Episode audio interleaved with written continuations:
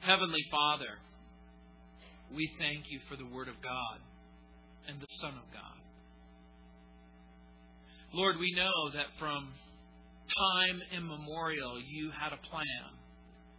And the plan was to redeem us, to forgive us, to reconcile us, so that we could have a right relationship with You.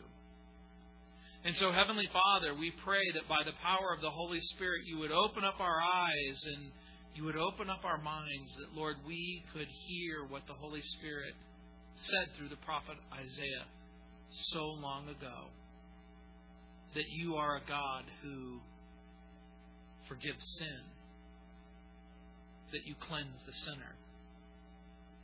That, Lord, we can experience freedom not just from the feelings of guilt, but from the reality of guilt, of having offended You.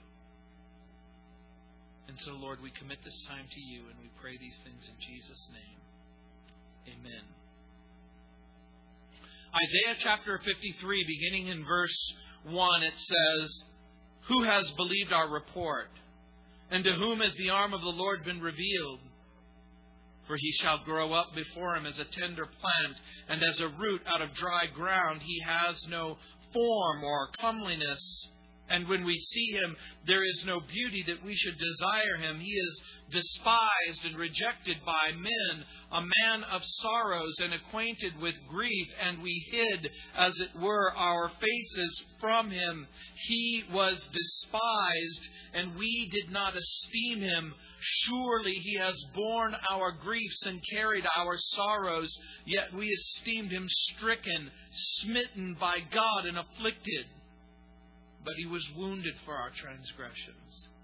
He was bruised for our iniquities. The chastisement of our peace was upon Him, and by His stripes we are healed.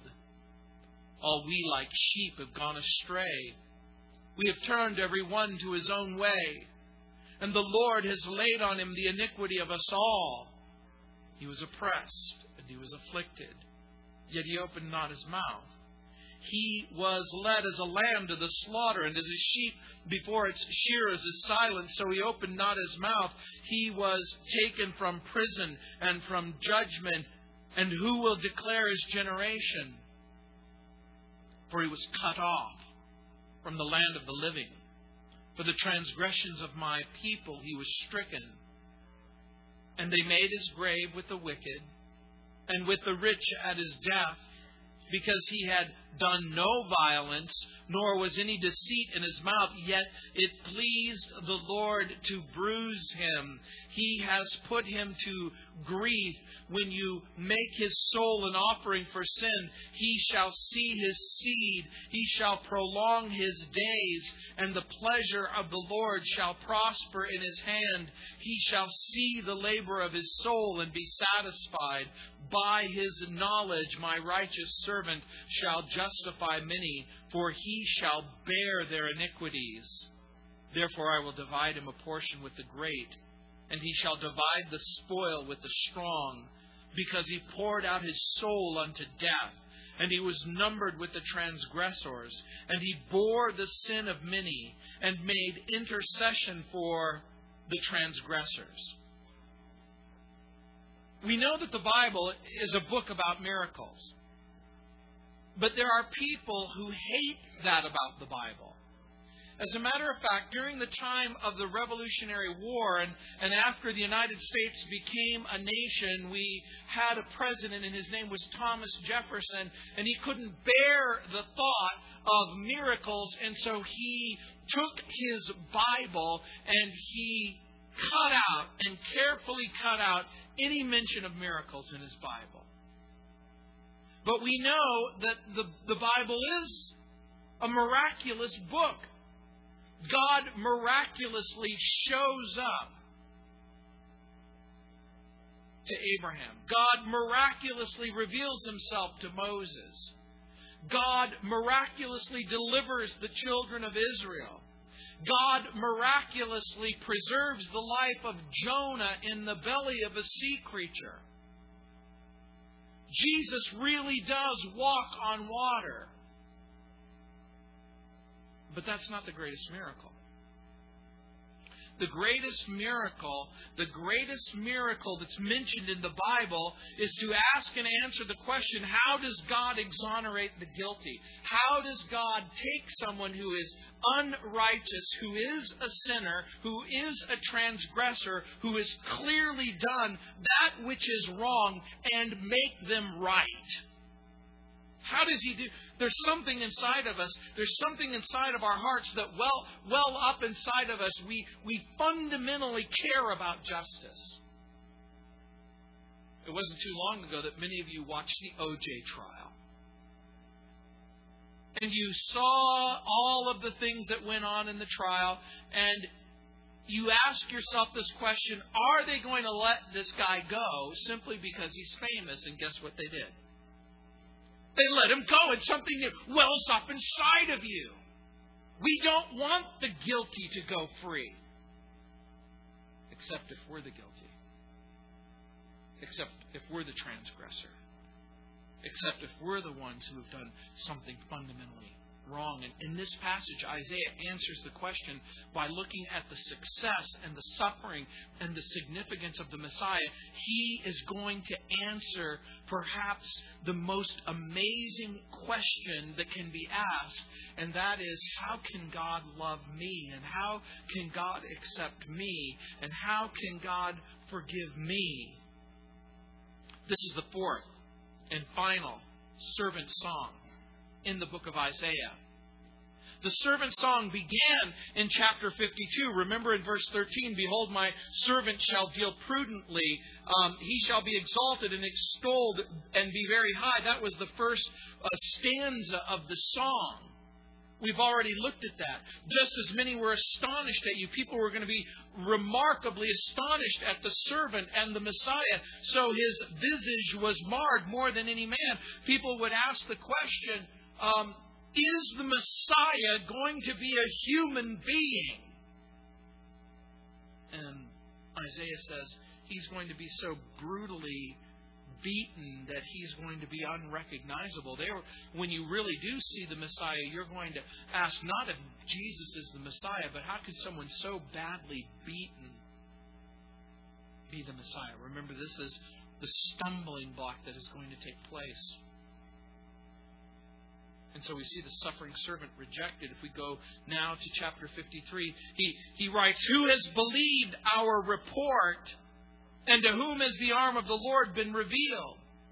The idea being, this is the news. The suffering Messiah has come. Remember from chapter 52, we are being liberated. We're going to be set free. But who's believed the report? Here's the idea.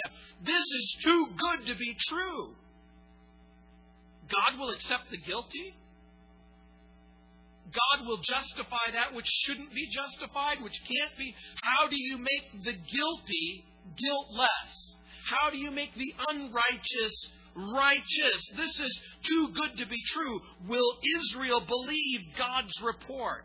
God knew that the vast majority of people who came in contact with Jesus wouldn't accept him, but that they would reject him. And remember, that's what we've learned already this past Sunday as we've been going through John's Gospel, chapter 5, as we discover something that as Jesus is presenting himself as the Messiah, as he presents his messianic credentials, the words that he speaks, the affirmation of the Father, predictive prophecy, the miracles themselves, but no matter how much he puts in front of people to declare the fact that he really is who he says he is, they don't believe him. Who's going to believe him? God knew that people would reject him. And by the way, here in the 53rd chapter of Isaiah, we get this picture of the suffering Messiah.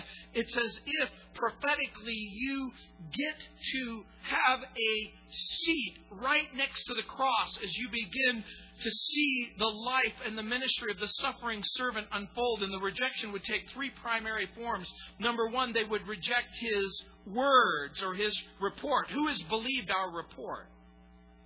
Remember what we've already learned in John chapter 5. For those of you who have been here on Sunday, Jesus said, you don't believe my words.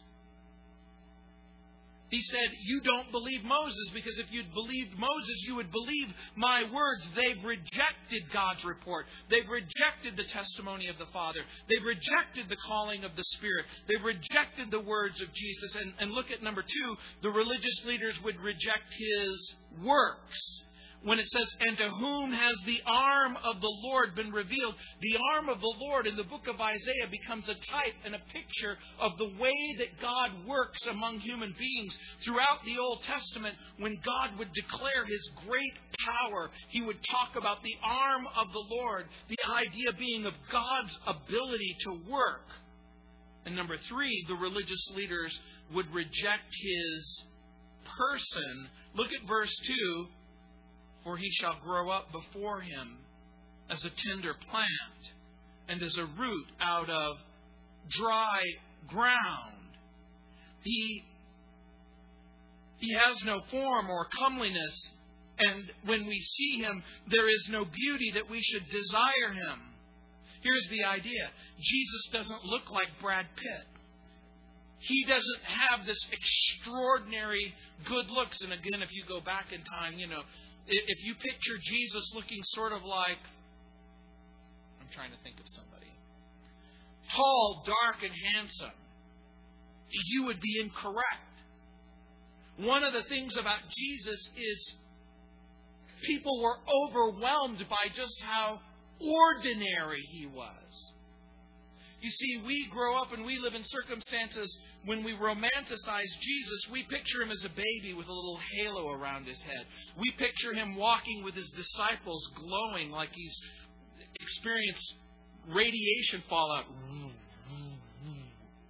But exactly the opposite is true. There is nothing about him that you would be physically attracted to him.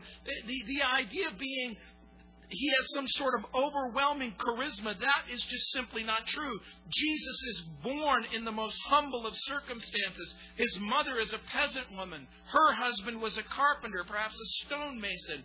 He's born in a manger or a stable. He grows up in a town that can't, for all intents and purposes, be called a town. Nazareth was a way station in the middle of nowhere. Nazareth was despised. Remember in John chapter 1, verse 43, when one of the disciples, Nathanael, is asked that we found Jesus, Jesus of Nazareth. You remember what he said? Could anything good come out of Nazareth? The prophet writes, he shall grow up before him as a tender plant. The idea being a small shrub. The word literally means a little bush. By the time Jesus is born in Bethlehem and being raised in Nazareth, even though he comes from the royal lineage of David, the offspring of David and the family of David are living in poverty, abject poverty. As a matter of fact, the words literally mean, instead of a tender plant, it literally means a little bush. He's not a George W. Bush, whose father is a president. He doesn't grow up and go to Princeton or Harvard.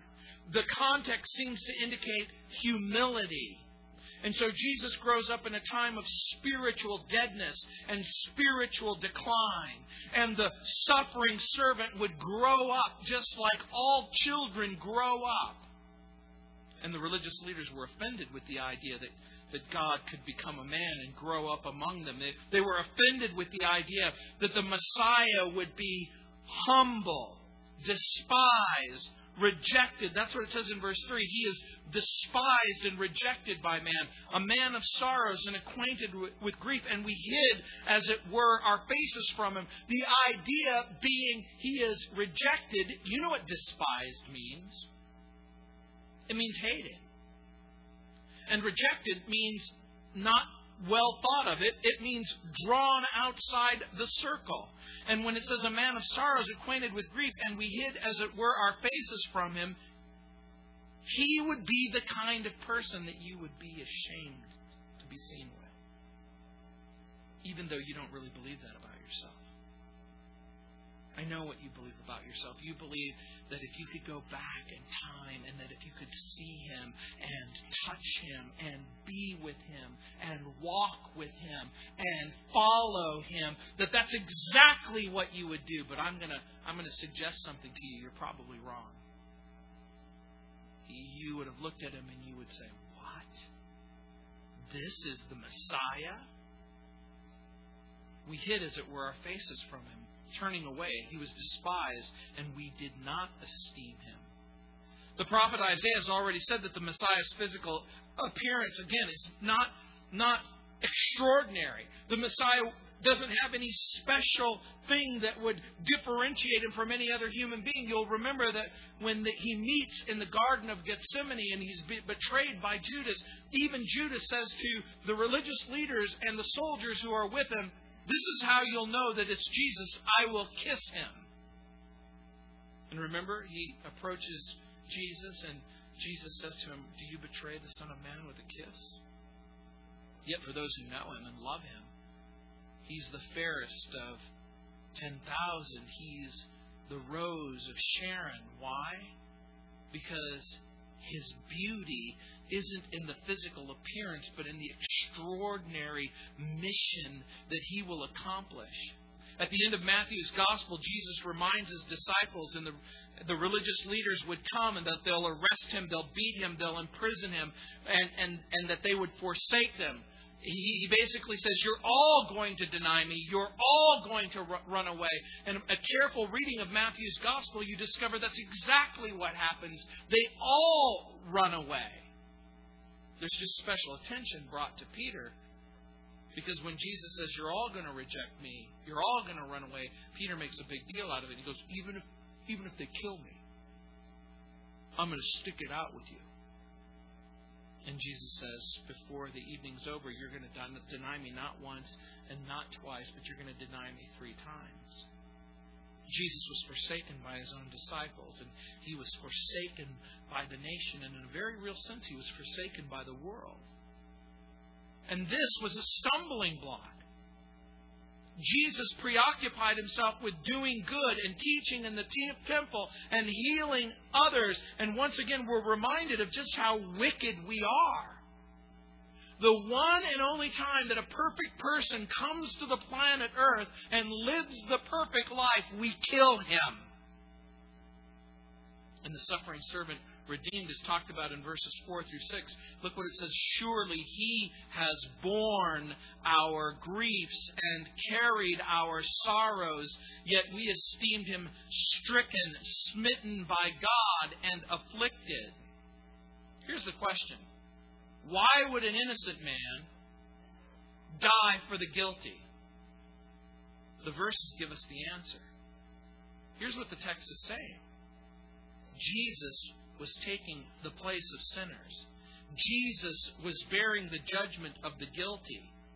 In 1 Peter chapter 2, verse 24, it says, "Who himself bore our sins in his own body on the tree, that we, having died to sins, might live for righteousness, by whose stripes you are healed." He quotes Isaiah 53 in order to substantiate the claim. In 2 Corinthians chapter 5, verse 21, Paul writes, "For he," speaking of the Father, "made him," speaking of Jesus, "who knew no sin to be sin for us, that we might become the righteousness of God in him." Look at Isaiah's precise prophecy. The suffering servant pays the price. What price? He is wounded. He is pierced. This is a reference to the kind of death that the Messiah, that the suffering servant would experience. By the way, this passage was written 700 years before the birth and the life of Jesus. This passage was written before the practice of crucifixion even existed. As a matter of fact, in John chapter 19, verse 37, it says, and again, another scripture says, they shall look on whom they pierce. And the scripture they're referencing is Zechariah chapter 12, verse 10.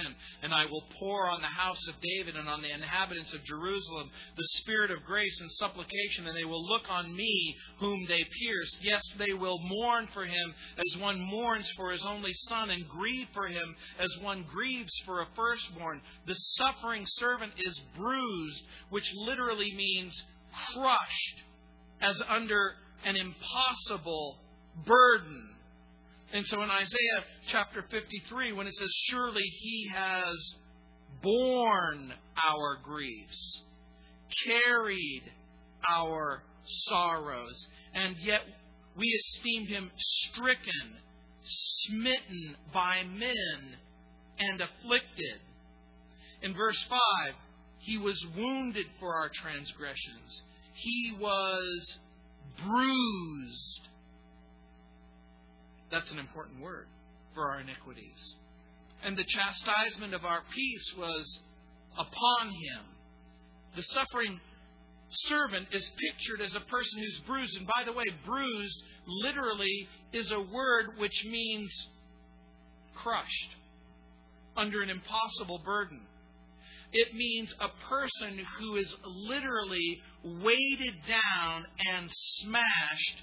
The idea being the suffering servant is chastised or punished as though he had broken the law. In this case, it is the scourging and the stripes. He's wounded for our transgressions. He's bruised for our iniquities. The idea is that he's experiencing the crushing weight of the circumstances of sin. The chastisement of our peace was upon him, the guilty for the innocent. By the way, when I had the doctors on my radio program, and I was trying to do two things at once. I was trying to prepare for this study and prepare for the doctors. So I started looking up stuff, and I discovered that doctors say there are 5 types of wounds. One wound is called the contusion, which Jesus received when they punched him in the face. That's talked about in verses 13, 14, and 15 of chapter 52. They beat him and they pummeled him. They pulled out his hair and his beard. And so the second is called laceration, which Jesus received when he was whipped with what was known as the flagellum. This is a piece of wood that's wrapped with leather, and to that piece of wood are 9 strips of braided leather. And on the 9 strips of braided leather, at the end of the leather, they would put pieces of glass. They would put pieces of metal, or they would put pieces of bone. And then they would, when they were whipping Jesus during that time, it would literally create welts, which would fill with blood, and then it would open up his flesh and literally tear the skin from his back and his shoulders. And then the third kind of wound is called penetration. And it's the kind of wound that's received when a crown of thorns is pressed upon a beaten brow. But the crown of thorns isn't simply placed upon his head. It's pressed and then indented into his head so that the laceration and the scalp is broken. And then the next type of wound is called perforation. It's received from the spikes, the nails in his hand and his feet. And when the spikes are placed in his hands and his feet, it would have affected the nerve, and the nerve would have sent his body into uncontrollable spasms. And then finally, the last kind of wound that doctors talk about is an incision, which he receives on the cross when a Roman soldier takes a spear and he puts it right underneath his ribcage, piercing the pericardial sac, breaking his heart open.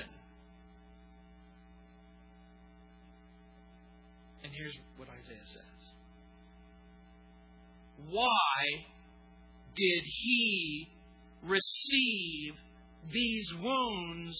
Why does he receive every kind of wound that is imaginable to a human being?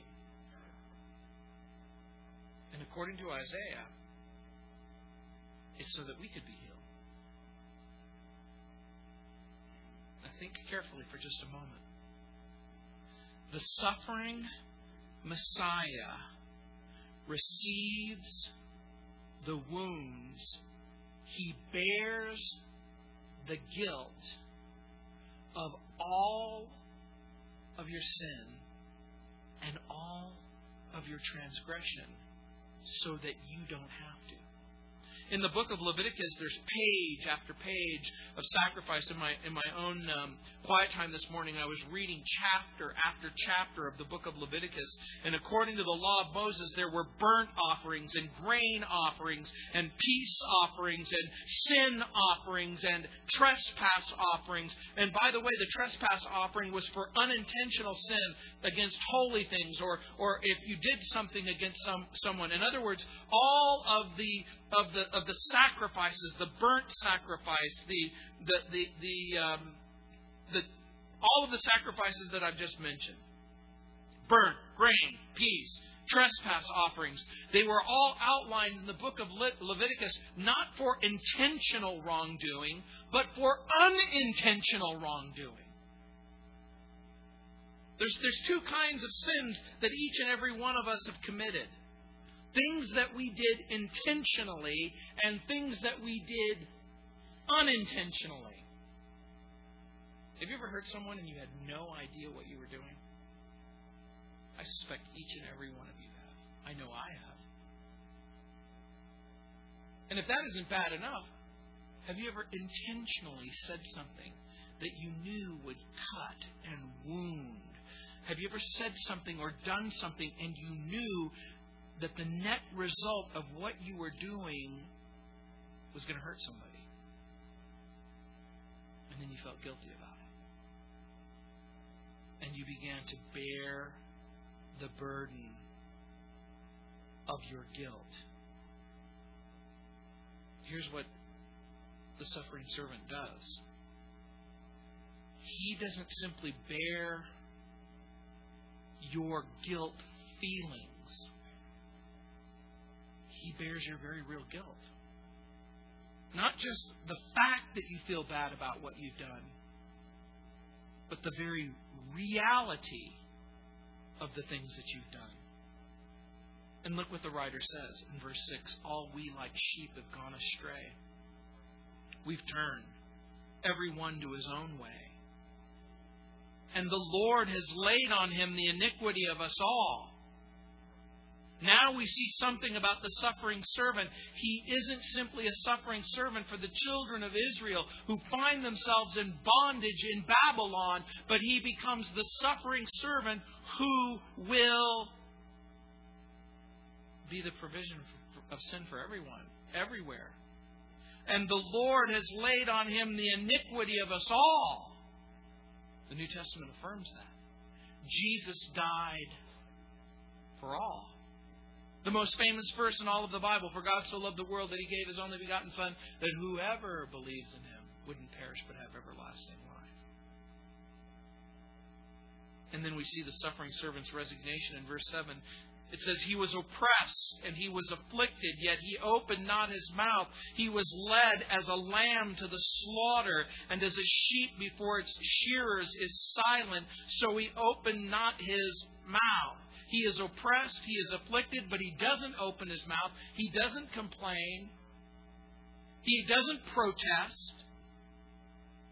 And as a sheep before its shearers is silent, so he opens not his mouth. He was taken from prison and from judgment. And who will declare his generation? For he was cut off from the land of the living. Here's the idea.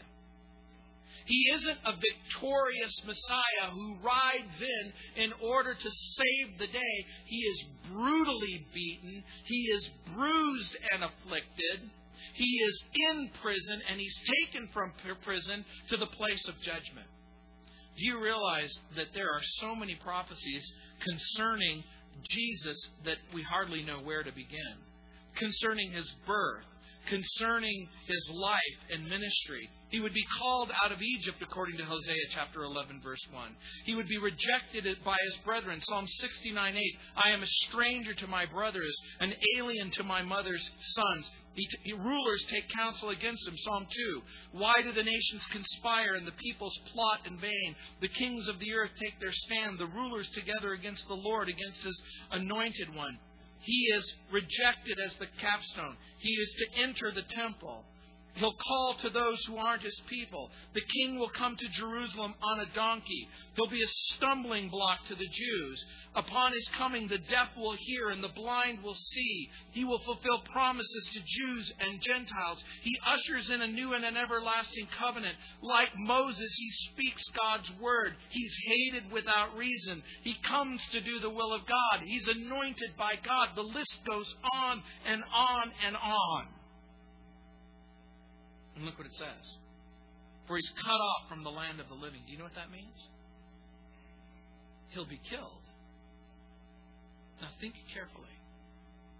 Here's what the prophet is prophesying. He will bear your guilt. He will bear your sin. He will bear your punishment. He will take that which is unbearable. Now, imagine someone said to you, I'm going to bear your sin, I'm going to bear your burden, I'm going to bear your guilt. Let's put it in terms that maybe we could even understand. Imagine a person says, I'm going to take your debt. Well, you don't understand. I owe $1 million. I know. I am going to pay your debt, and I will work every day, day after day, for the rest of my life. Well, don't you realize that's going to kill you? Yeah. And that's exactly what Jesus does. In other words, the net result of bearing the consequences of your wickedness and your sin is going to result in his death. And look what it says, for the transgressions of my people, he was stricken. A transgression, remember, is a sin that is committed either knowing or unknowing. And then the prophet says, and they made his grave with the wicked and with the rich at his death, because he had done no violence, nor was any deceit found in his mouth. In other words, Jesus never raised his hand violently. He never lied about anything. In the Hebrew text, it could be translated, and they appointed his grace with the wicked, yet he was with a rich man in his death. But what does that mean? Well, remember, the plan for Jesus' body was to bury it at best in a potter's field or to throw it in a garbage heap. But in John chapter 19, verses 38 through 42, we see Joseph of Arimathea and Nicodemus coming forward to claim the body from the cross. They will rescue Jesus' body from the cross. The Lord promised his son a grave in a garden, and it is fulfilled. Humanity's journey began in a garden in Genesis, and it ends with a garden in Jerusalem. The suffering servant had done no violence. There was no deceit in his mouth. We know that men, human beings, are by nature unjust, but God is just. So how is it possible that he's going to be treated so unfairly and so unjustly? Because he will be the substitute. And look what it says in verse 10. Yet it pleased the Lord to bruise him. He has put him to grief.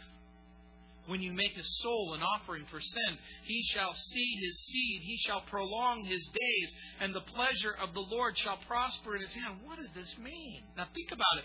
Think about the people who are reading it for the very first time. What is this saying? It pleased the Lord to bruise him. Sometimes people read those words as if it means that God took some sort of sadistic delight in punishing his son, but that's not the case at all. The text probably means it was God's plan all along, it was God's plan, and God's plan was a complete success. So when it says, yet it pleased the Lord to bruise him, it was always God's plan, and he would fulfill his plan, and his plan would succeed. It was his plan. It was his plan all along that the guilt and the pain and the punishment and the consequences of your sin would be laid on the Messiah.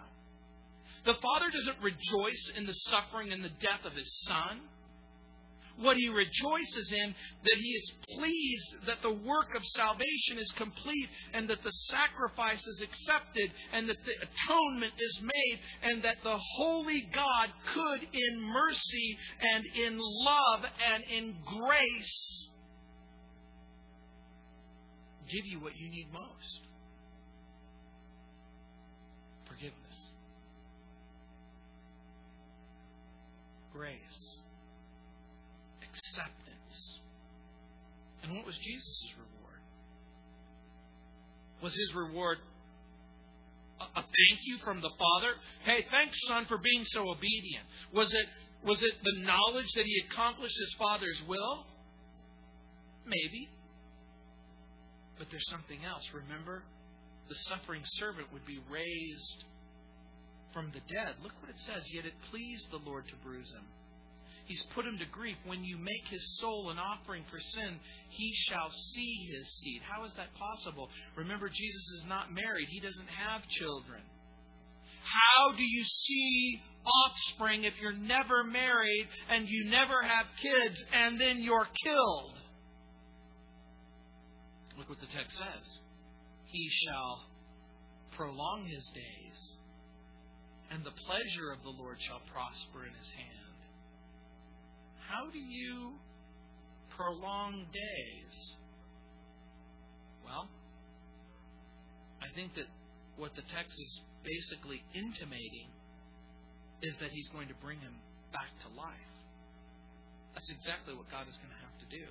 He's going to have to bring the suffering servant back to life. And then in verse 11 it says, he shall see the labor of his soul and be satisfied. By his knowledge my righteous servant shall justify many, for he shall bear their iniquities. And so, again, each verse is loaded. He shall see the labor of his soul. What does that mean? He's going to see the fruit of the consequences of the sacrifice that he made. You know what that means? All of the people that he saved. He shall see the labor of his soul and be satisfied. That means he is dying, but he's also being risen from the dead in the absolute understanding and knowledge that he will save you. By his knowledge, my righteous servant shall justify many. Note what it doesn't say, everyone. He'll justify many. You know who he'll justify? Those that will come to him. Those who will believe in him, those who will receive him. And look, it says why in verse 11. For he shall bear their iniquities. He becomes the burden bearer, the sin bearer. Verse 11 is a snapshot. Do you know what it really is? It's a prophetic family picture of the spiritual family of God in Christ. These are the people that the Lord Jesus Christ has justified and declared righteous by his grace and his sacrifice. And so in verse 12 it says, therefore, I will divide him a portion with the great, and he shall divide the spoil with the strong, because he poured out his soul unto death, and he was numbered with the transgressors, and he bore the sin of many, and he made intercession for the transgressors. The idea being, again, therefore, in light of that, I will divide him a portion with the great. He is bruised and battered and beaten and murdered and killed. There doesn't seem to be much chance of him being a great person. But he's going to be great because he's going to be raised from the dead, and he shall divide the spoil with the strong. Do you know what he's talking about? Ephesians chapter 4. Those of you who are familiar with the New Testament and you've gone through Ephesians, remember what it says. in verse 8.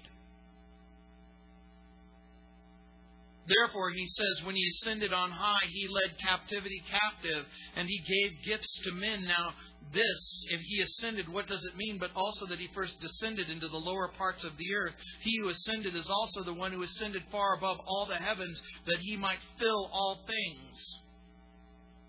Here's the idea.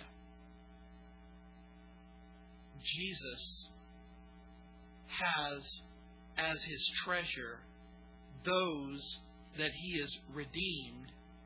On the earth, Jesus was ridiculed. He was rejected. He was remanded. He's reduced to a spectacle. He is murdered. He is numbered with the transgressors. He's treated as if he's a common criminal. He is crucified between two common criminals, two thieves, and even as he's being killed between the two thieves, he makes intercession for the transgressors. He prays for them, even as he dies next to them. Now, listen carefully to this. You'll note that when Jesus is dying on the cross, he doesn't speak cruelly. He doesn't revile those. He doesn't curse those who took his life, but rather he prays for them, forgives them, and then prays for the men who are immediately dying next to him. Paul writes in Romans chapter 8, verse 34, who is he who condemns? Is it Christ who died? And therefore is also risen, who is even at the right hand of God, who makes intercession for us. Look what it says at the end of verse 12. And he bore the sin of many, and he made intercession for the transgressors. He prayed for the people who died next to him.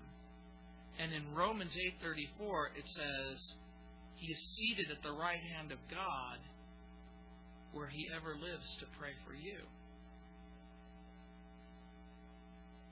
That's what it says in Romans 8:34.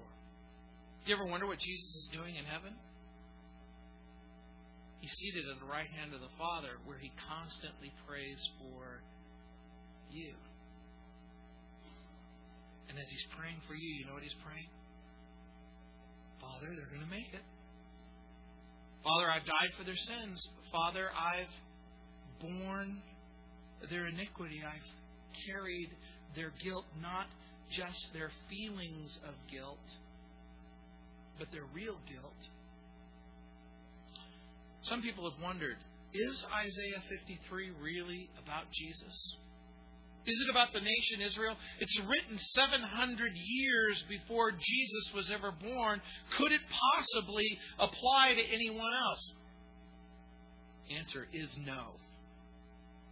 As a matter of fact, Philip, in Acts chapter 8, when after a great revival is taking place, an Ethiopian eunuch comes to Jerusalem. He's the treasurer of a nation, and he comes and he gets a scroll of Isaiah, and as he leaves Jerusalem and he's headed back home, and in Acts chapter 8, if you have just a moment, turn there.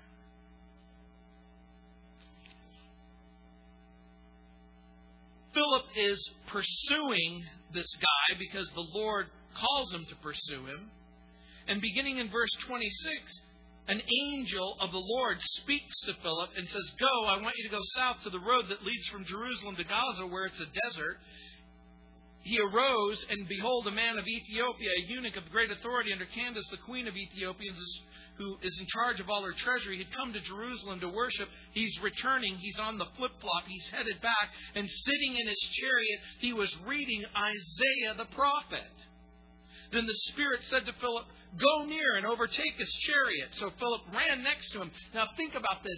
Philip is running, and as he's running next to the chariot, he can hear, because in the ancient days, people wouldn't just read silently to themselves. They would read out loud. He's reading from the prophet Isaiah, and Philip says over to him, excuse me, do you understand what you're reading? And the Ethiopian says in verse 31, how can I, unless someone guides me? And he asks Philip to come up and sit with him. So Philip gets up in the chariot. And the place in the scripture where he was reading was this. He was led as a sheep to the slaughter. And as a lamb before its shearer is silent, so he opened not his mouth.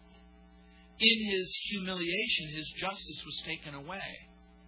And who will declare his generation? For his life is taken from the earth. And so the eunuch answered Philip and said, I ask you, of whom does the prophet say this? Of himself? Or of some other man? Is this about Isaiah? Is this about someone else? Is this about the nation? And look at verse 35. Then Philip opened his mouth, and beginning at this scripture, preached Jesus to him. Jesus. It's about Jesus. He is the suffering servant. And all of the various specific scriptures relate specifically to him. Thomas Kramer, in the Common Book of Prayer, when he was going over the communion service during the time of just shortly after the Reformation, in the Common Book of Prayer, it says this, and I quote, Almighty God, this is the prayer that they would pray before communion. Almighty God, Father of our Lord Jesus Christ, maker of all things, judge of all men, we acknowledge and bewail our manifold sins and wickedness, which we from time to time most grievously have committed by thought, word, and deed against your divine majesty, provoking most justly your wrath and indignation against us. We do earnestly repent and are heartily sorry for these our misdoings. The remembrance of them is grievous unto us. The burden of them is intolerable. Unquote. The feelings of guilt. The feelings of guilt. The pressure of guilt. The pressure of having sinned. The pressure of not being right with God because of our sin is horrible and terrible. And remember what the suffering servant is doing. He is taking our iniquity. As a matter of fact, in Romans 3:19, it says this, now we know that whatever the law says, it says to those who are under the law, that every mouth may be stopped and all the world may become guilty before God. What he is basically saying is the reason why everyone feels guilty is because they are guilty. Our guilt is intolerable. It's unbearable if we have to answer for what we've done. The writer of the Old Testament and the New Testament says, if any of us have to stand before God with the burden of our guilt and our own express wickedness, we'll be crushed. So you know what we normally do with our guilt? We blame others. It's my husband's fault. It's my wife's fault. It's my children's fault. It's the pastor's fault. It's the political people's fault. It's everybody's fault other than myself. And you know what's interesting?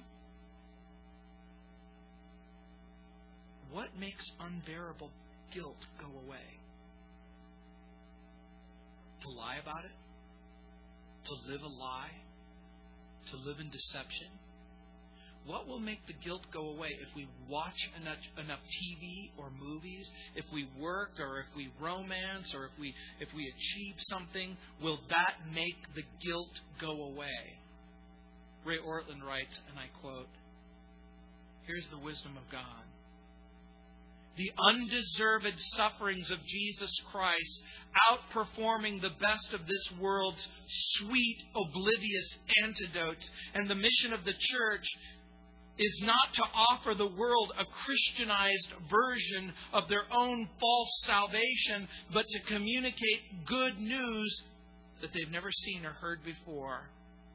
If people do not sense that the gospel is saying something unheard of and the usual remedies for human misery, are we speaking clearly enough? Here's what the gospel is saying, that Jesus is willing to take the blame for you. He gladly steps forward in order to take the blame. I was watching Bob Dylan last night. It was the Newport Film Festival.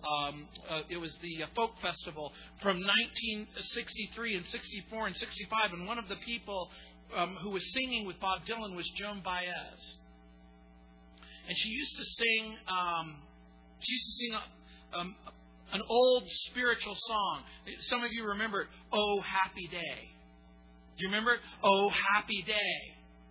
When he walked.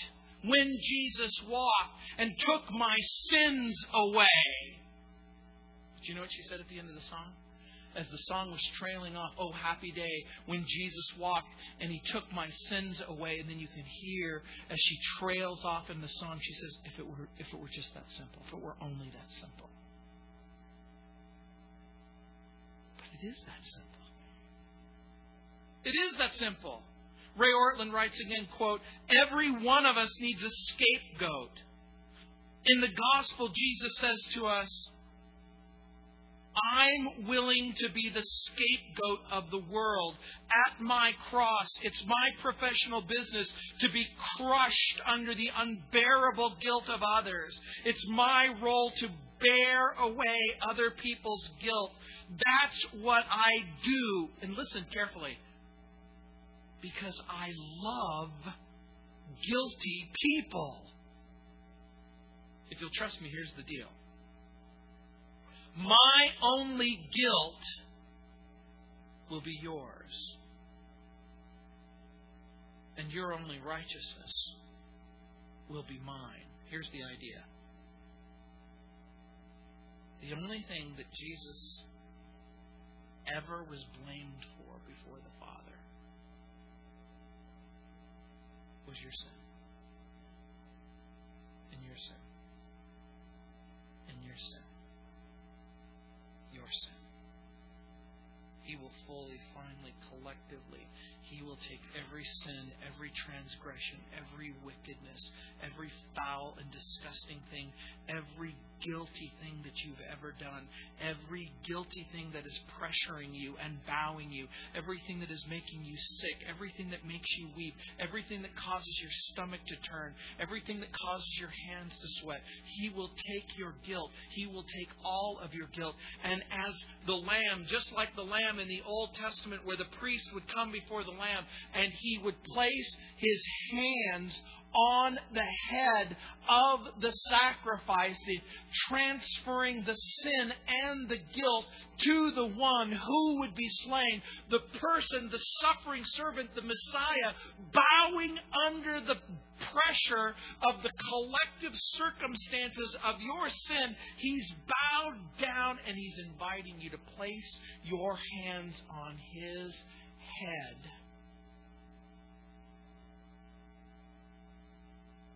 So that you don't have to be guilty anymore.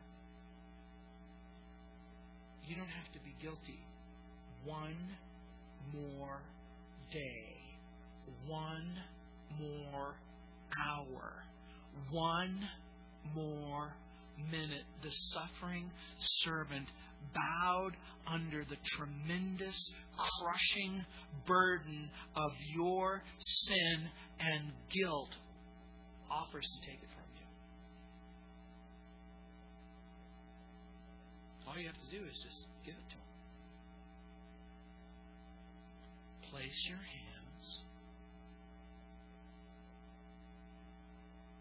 on his head where the crown of thorns lie, where his face has been beaten beyond recognition, where the crushing weight of wickedness and sin is fully and finally being born.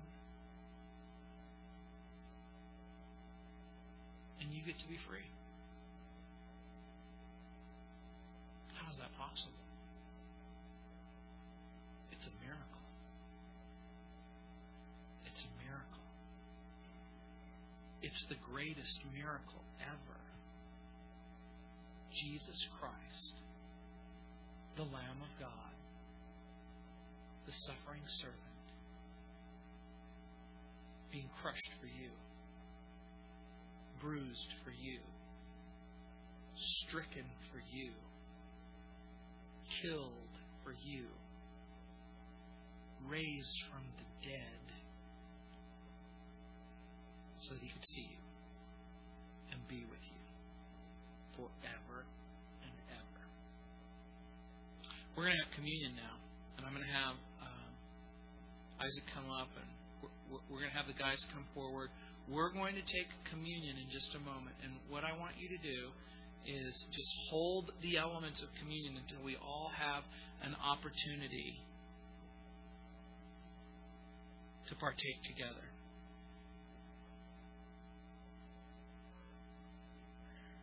Now I want you to think for just a moment.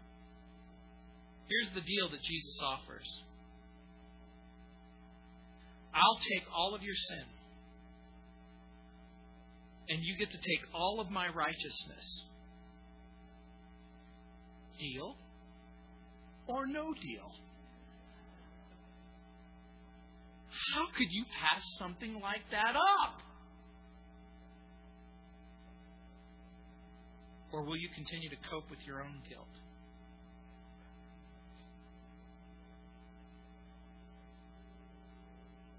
Will you try to lie about your guilt? Deny your guilt, hide your guilt, smother your guilt, medicate your guilt. Or just give it to Him. He'll receive it. Heavenly Father, I pray right now for that person who's bearing the weight of their own guilt. Not just the feelings of guilt, but perhaps real guilt. Lord, I pray right now that they would take the deal. That, Lord, that they would allow Jesus to be the sacrifice, the sin bearer, so that we could experience peace, forgiveness, joy, freedom, reconciliation. Lord, I pray that you would open up the heart of that person. Lord, I pray for the person who is stooped and bent and burdened by guilt. Lord, I pray that as they come forward for communion, that as they take this tiny wafer and as they take this symbol of your death, that, Lord, in taking it, they would also give to you all of their pain, all of their guilt, all of their sin, all of their sorrow. Receive all of your forgiveness and all of your righteousness. In Jesus' name. Amen.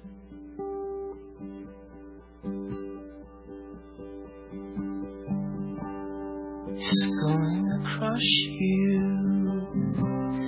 inside and out. It's going to break you, my son. But Jesus, the choice is yours, because I know the sin is theirs to pay and the debt is theirs to owe. You can make a way. Close the gap, their sin is made. Your blood could right their wrongs. We could sing our song to call them. Find your way back to me. Yeah, I know your faults, but I was pierced so you'd be healed. So turn your heart back to me. Yeah, I paid the cost 'cause I couldn't change the way I feel.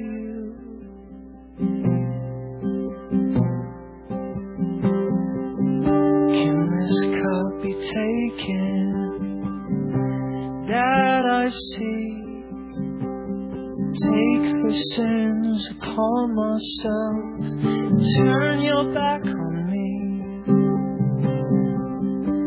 I know they're guilty, but I love them too. If my death can build a bridge for them, I'll bring them back to you, and we'll sing it. Find your way back to me. I know your faults, but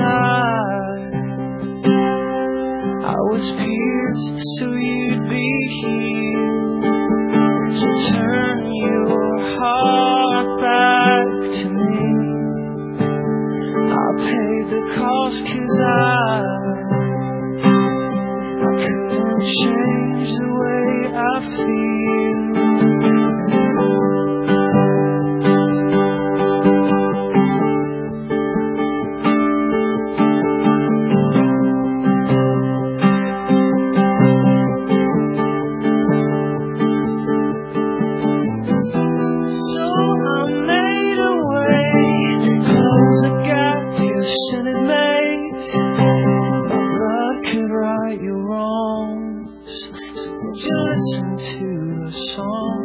But I